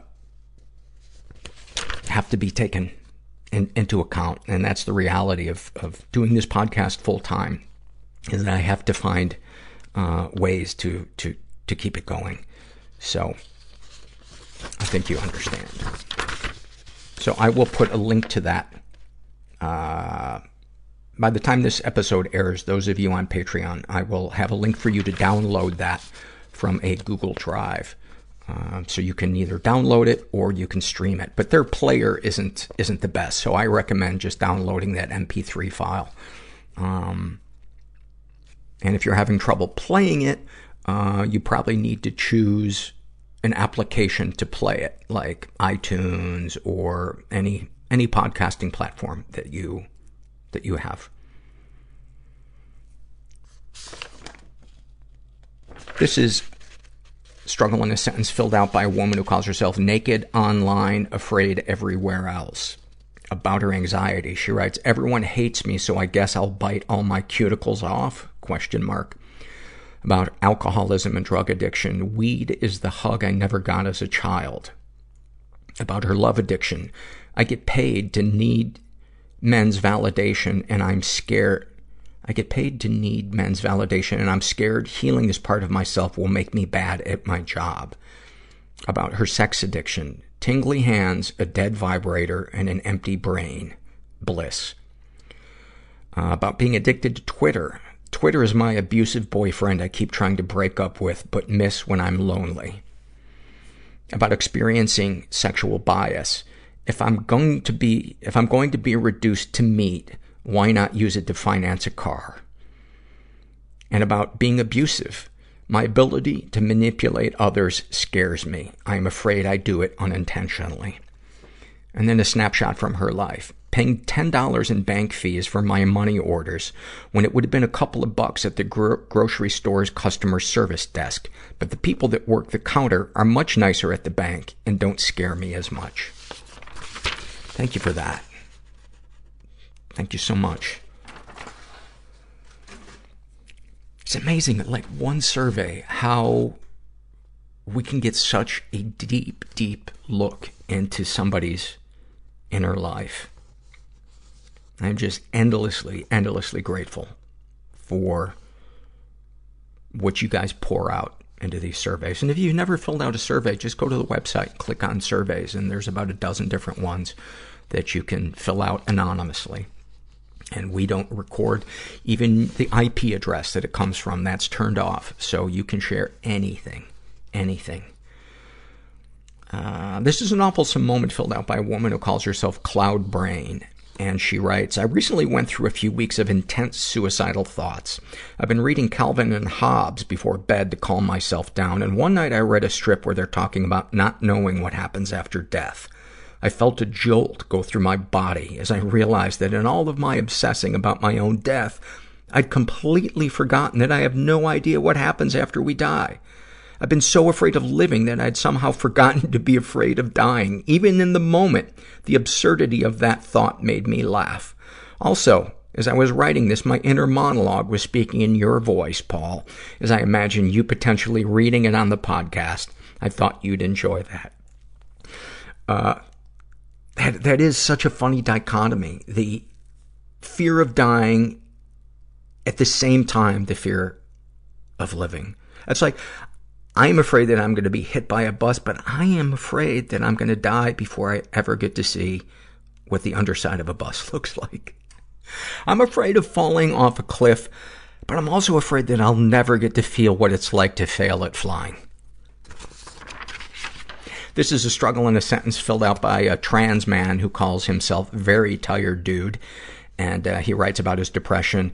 Being stressed because you have too much on your plate, which makes you work late and sleep like shit, which makes you tired, which makes it harder for you to get stuff done, which adds to stuff to your plate, which stresses you out, which dot, dot, dot. Oh, that's such a good description. Uh, about difficulty expressing himself. There is a concrete wall that separates my internal world from what you see. I desperately need to tell you I'm not okay, but I'm only able to drop hints that you can't see because I'm able to just go about my day. Snapshot from his life. I had a moment the other day that perfectly summed up my depression. I finally got up the energy to clean my kitchen after a couple of weeks because I was having a relatively good day and the smell was getting horrendous. I went to put on a pot of coffee while I worked and noticed there was about a half a pot left from a month ago. I'm not sure what appalled me more, the fact that there was something growing in my coffee pot, or the fact that I caught myself curiously examining it, trying to determine whether it was mold or a spider web. Either way, I didn't have that pot of coffee. Oh my god, that's fantastic. This is a struggle in a sentence filled out by a guy who calls himself Dutch and about uh, his body issues. He writes, One day, waking up and believing I'm fat, and waking up the next morning being pleasantly surprised that I'm not fat. Rinse, repeat, three times a week. I'm the skinniest fat fuck I know. That is a t-shirt. I'm the skinniest fat fuck I know. Snapshot from his life. I'm currently living on my own for the first time, and all the demons I escaped by having people around me are back. I actively believe I have to be hypercritical of myself or I won't be a functioning member of society or be worth living. If I'm not my own worst enemy, I won't have a reason to exist as an insult to existence itself. I am riddled with fears and I'm neurotic. I'm in therapy now and I'm trying a new form of EMDR to actively engage my future tripping.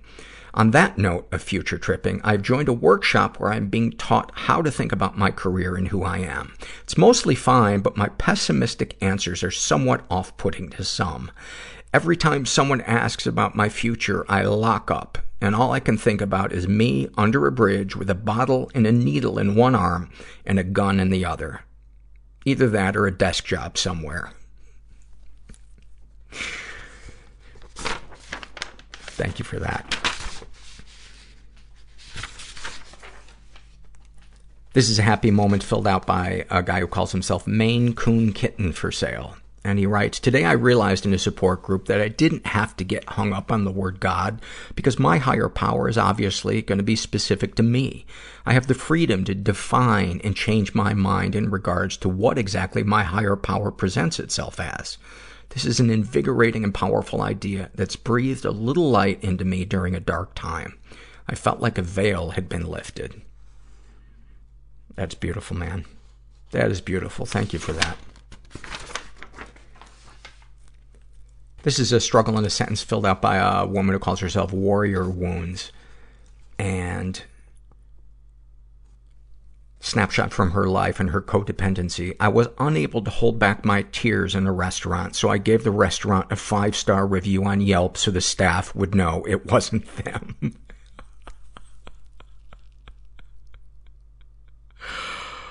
oh, that is fantastic. I love it.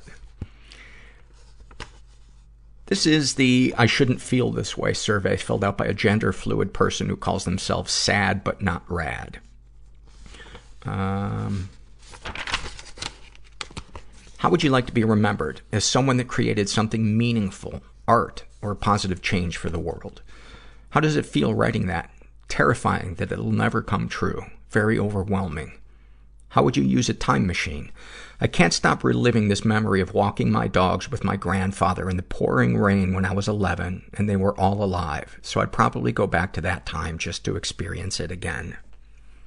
I'm supposed to feel happy about seeing my favorite artist tonight, but I don't. I feel suicidal and then I'm going out of my mind. I'm supposed to feel grateful and lucky that I have family that support me, but I don't as I constantly feel depressed and anxious. And that to me feels like being ungrateful. I'm supposed to feel curious and hopeful about my future, but I don't. I feel apathetic and tired, feeling that things will only get worse. I feel like a bystander in my own life. That was like a little poem to those of us that struggle with depression and anxiety. That, when I read something like that, it helps me feel less alone. How does it make you feel writing your real feelings out? Better and worse. I feel authentic, but I also feel guilty. Please don't feel guilty. Said the pot to the kettle. Do you think you're abnormal for feeling what you do? Maybe. The feelings aren't abnormal themselves, but I imagine if other people were in my position, they would be better. That is a myth. That is a myth. Would knowing other people feel the same way make you feel better about yourself? Yes. I feel I'm in a mental illness feedback loop where bad feelings make me feel bad, which makes me breed the bad thoughts. I feel I'm lazy and ungrateful, uh, then sick. Uh, I think they meant to put the word, uh, more than sick. I'm not sure. So knowing others feel the same would reinforce that my brain may be lying to me. I can assure you that so many of us feel the same. I mean, you described in the I shouldn't feel this way paragraph, you described how millions of us feel. And I'm just referring to my very crowded living room. Did I mention that I have a million people staying with me? And I have three pillows. Oh, the fights. The fights over the pillows. So what I do is I, I come in from my bedroom and, uh, I shoot a shotgun into my own ceiling and they scatter. And, uh, then I go back in my bedroom and they immediately resume fighting over the three pillows.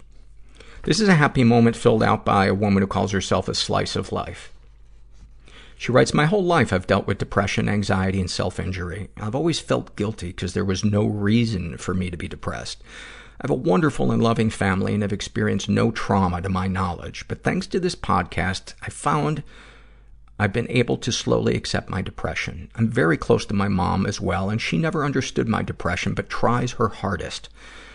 That's so beautiful, by the way, when a parent does that. Oh, that is just the ultimate act of love. Uh, so when I was younger, I, my parents would ask how I was, and I always said tired. Even after sleeping all day, they would just laugh and make jokes about how I had no reason to be tired because they didn't understand.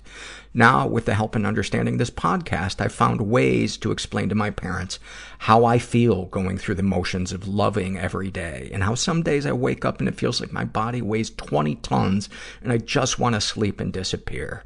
How I'm so tired of living sometimes and just want to sleep and never wake up.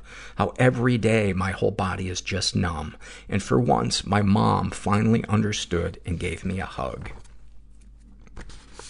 That just gives me so much hope that society might be very, very slowly moving in the right direction in regards to understanding these things. This is an awful moment filled out by a woman who calls herself Moot. And she, she writes, I was at a family gathering with my father and an older neighbor I hadn't seen in a long time that was asking about my brother. She then asked how old he was, and I told her 35. She then said, Oh, so you're the youngest? And I told her, no, I'm 39. She then told me how great I looked and how impressed she was that I looked so much younger than my 39 years. Later, I mentioned to my father how good that made me feel and what a nice compliment that was. He responded with, she's 70 years old. She has to look in the mirror at that every day. Anyone would look good to her in comparison. He sounds like a great guy, your dad. I'd like to meet him. I'd like to meet him. And just step on his toes and just stand on his toes and just look him right in the eyes. And just go, how's that grab you, old man? What do you think of that? Hmm?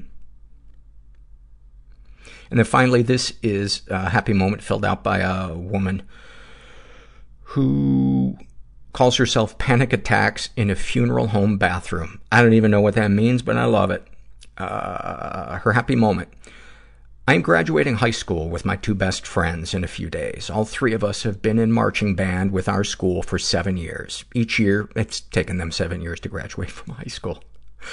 Uh, each year we have a band banquet to celebrate the end of the year. After the banquet a few nights ago, my friends and I went out for ice cream to celebrate. We were laughing and telling stories. And while I was watching them laugh and smile, I just thought to myself, I want moments like these with them my whole life. Who knows if I'll see them much ever again, but I felt so loved by them, and I love them as well. They make me feel warm. When we left the ice cream shop, we'd each parked in different directions of each other, so we literally started to head separate ways. One of them said something like, This is like the end of a movie. This is so sad. It really was such a cinematic moment, but I was overwhelmed with love for them, so I called them back over to me. We just took, took turns hugging each other, and then we parted ways.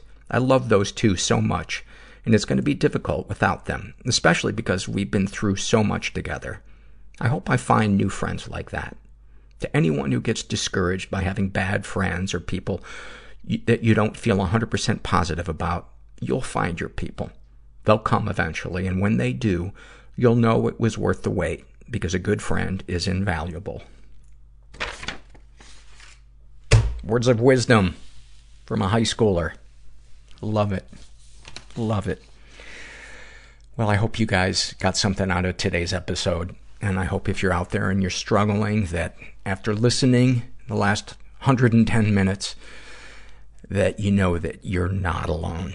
You're not alone. And, uh, it's a big boat of us. Think of it as a terrible cruise ship, uh, minus the food poisoning. this is taking a terrible turn. Let's just think about Gracie let's just think about Gracie. Let's close, let's close on that one. But if, seriously, if you're out there and you're struggling, get out of your comfort zone and ask for help. Try something different today. Because, uh, you know, the saying, if nothing changes, nothing changes. But never forget that you're not alone. And thanks for listening. Everybody I know is bizarrely beautifully Everybody fucked up I know in some is weird way. bizarrely beautifully Everybody fucked up in some weird way. Bizarrely beautifully fucked up in some weird